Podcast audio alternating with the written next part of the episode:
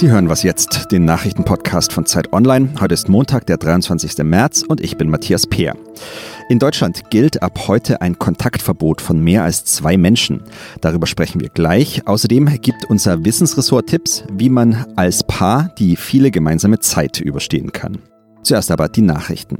Fast die ganze Welt steht still, aber die Olympischen Spiele, die sollen trotzdem wie geplant stattfinden. Diese Haltung in Japan, dem diesjährigen Organisator, ist zuletzt auf immer mehr Unverständnis gestoßen. Jetzt hat Regierungschef Shinzo Abe zum ersten Mal eingeräumt, dass es wegen der Viruspandemie womöglich unvermeidbar werden könnte, die Spiele zu verschieben. Erste Teilnehmerländer beziehen schon klar Position.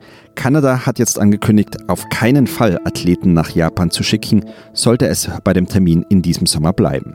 In Europa kommt es heute zu einer Reihe von Krisengesprächen. Die EU-Außenminister wollen in einer Videokonferenz darüber sprechen, wie die vielen EU-Bürger zurückgeholt werden können, die jetzt noch im Ausland festsitzen. Die EU-Finanzminister beraten derweil über die wirtschaftlichen Folgen der Corona-Krise und das Bundeskabinett will mehrere Maßnahmen beschließen, mit denen die negativen Folgen der Pandemie für Unternehmer und für Bürger abgefedert werden sollen. Kanzlerin Angela Merkel wird wohl nur per Telefon oder per Video zugeschaltet. Sie befindet sich nämlich in häuslicher Quarantäne, weil ihr Arzt positiv auf das Coronavirus getestet worden ist. Redaktionsschluss für diesen Podcast ist 5 Uhr.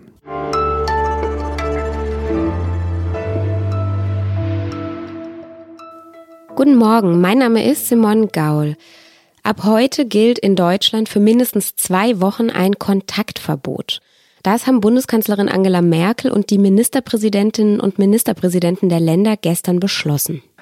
Das bedeutet, das öffentliche Leben so weit herunterzufahren, wie es vertretbar ist, die Begegnung der Menschen, bei denen das Virus weitergegeben werden könnte, so weit zu reduzieren wie möglich.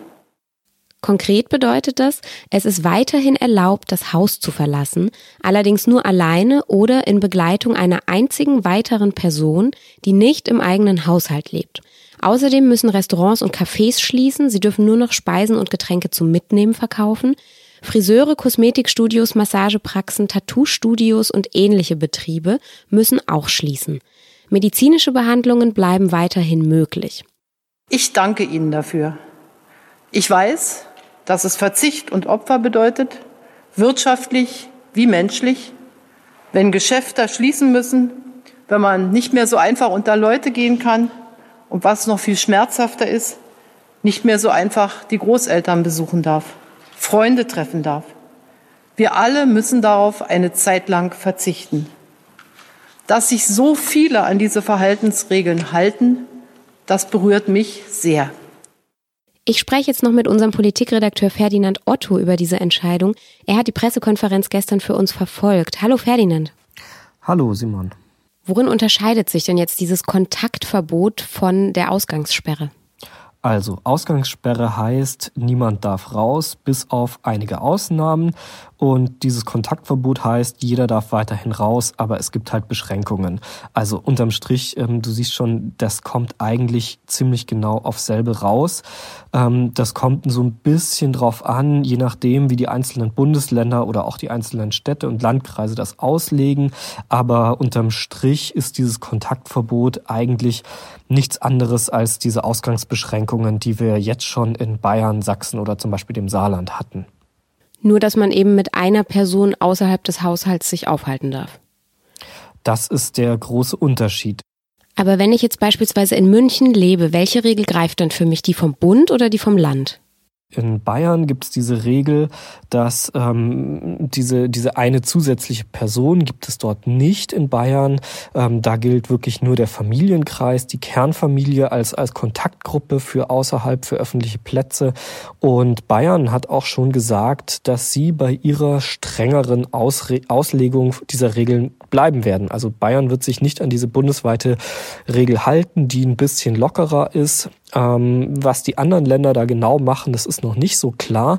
Aber ich glaube auch, dass das nicht das große Problem ist. Also Bundeskanzlerin Merkel hat ja auch schon gesagt in ihrer Pressekonferenz, ähm, dass, dass es da verschiedene staatliche Ebenen einfach gibt und ähm, dass man da an der einen oder anderen Stelle jeweils noch so ein bisschen nachjustieren kann, aber dass einfach dieses Grundgerüst jetzt zwischen Bund und Ländern da ist. Darauf kommt es, denke ich, an. Und ich glaube, das war die wichtige Botschaft vom Sonntag.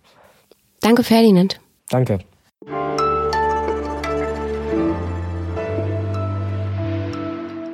Und sonst so? Erst kam das italienische Singen auf den Balkonen gegen die Einsamkeit, jetzt kommt das gemeinsame Applaudieren für Ärztinnen und Pflegerinnen zum Dank für ihre Arbeit.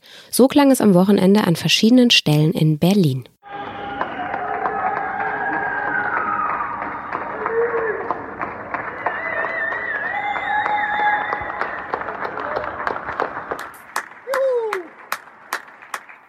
Das war schon ganz nett, aber ich würde sagen, da geht noch mehr.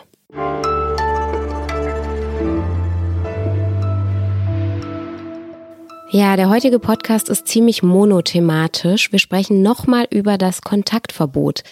Es bedeutet ja, dass wir wirklich sehr viel Zeit mit den Menschen verbringen werden, die mit uns zusammen wohnen. Und die Witze über einen Babyboom in neun Monaten und über gestiegene Scheidungsraten nach der Corona-Zeit, die könnten sich durchaus bewahrheiten.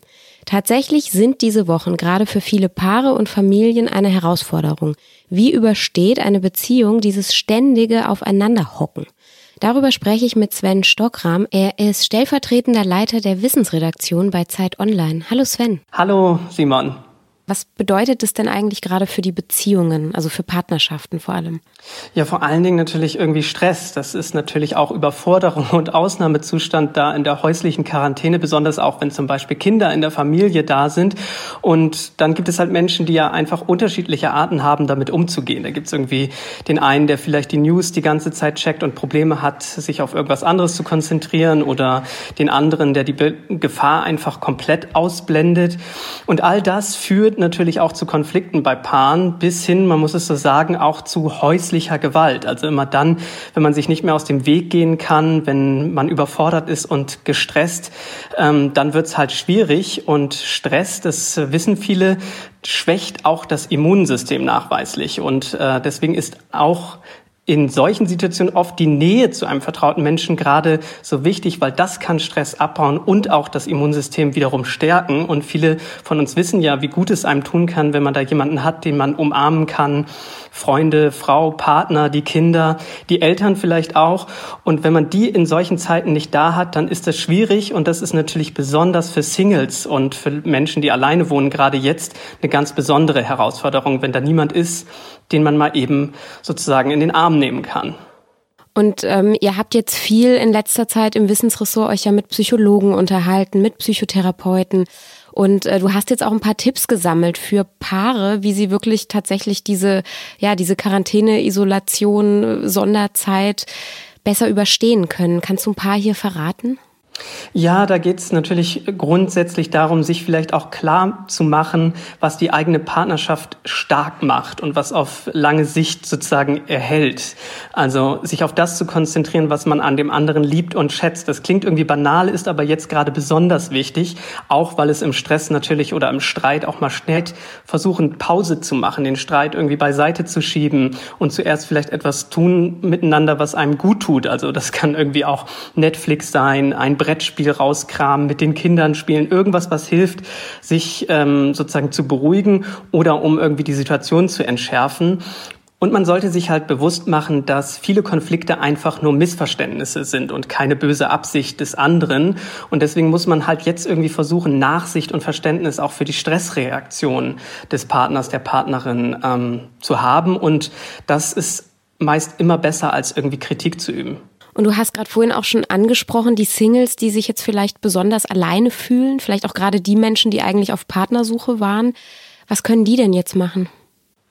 Ja, das ist tatsächlich sehr herausfordernd, aber da gilt eigentlich all, vieles, was auch für jeden Einzelnen grundsätzlich jetzt gerade geht. Also es ist wichtig, zum Beispiel einen festen Tagesablauf weiterhin beizubehalten, auch zu Hause. Also ähm, wann man aufsteht, regelmäßig zu essen, Sport machen, sich bewegen, abschalten und natürlich ganz wichtig mit Videochats über Telefonate, Textnachrichten, mit Menschen in Kontakt bleiben, sich mit Freunden austauschen und darüber sprechen, was einen beschäftigt. Und wem das sozusagen nicht weiterhilft, da gibt es auch viel Hilfe vom Profi. Also es gibt viele Online-Sprechstunden mittlerweile, etwa auch bei Anbietern wie Hello Better, die auch kostenlose Frage- und Antwort-Sessions anbieten. Und viele Psychotherapeutinnen und Psychologen haben jetzt auch auf so Videosprechstunden umgerüstet und können da helfen. Also da kann man sich sehr schnell was ergoogeln. Und ansonsten heißt es halt, naja, man muss halt irgendwie da jetzt durchkommen und versuchen, das Beste aus der Sache zu machen, wenn es nur irgendwie geht. Und Stichwort Videosprechstunde, ihr habt auch im Wissensressort bei Zeit Online eine eingeführt. Kannst du dazu noch was sagen? Ja, wir haben tatsächlich äh, auch eine Videosprechstunde. Da geht es um alle Fragen rund um Corona, aber auch um diesen Lagerkoller, sage ich mal, den wir da gerade erleben. Da sollen uns Leserinnen und Leser oder Hörerinnen und Hörer Fragen stellen und ähm, die versuchen wir dann so gut es geht zu beantworten. Danke Sven. Den Link zur Videosprechstunde, den packe ich in die Show Notes. Danke dir, Simon. Das war was jetzt für heute. Machen Sie es gut, bleiben Sie gesund oder wenn Sie krank sind, dann werden Sie schnell wieder gesund. Wenn Sie wollen, schreiben Sie uns an wasjetzt.zeit.de und um 17 Uhr gibt's wie immer unser neues Update. Tschüss.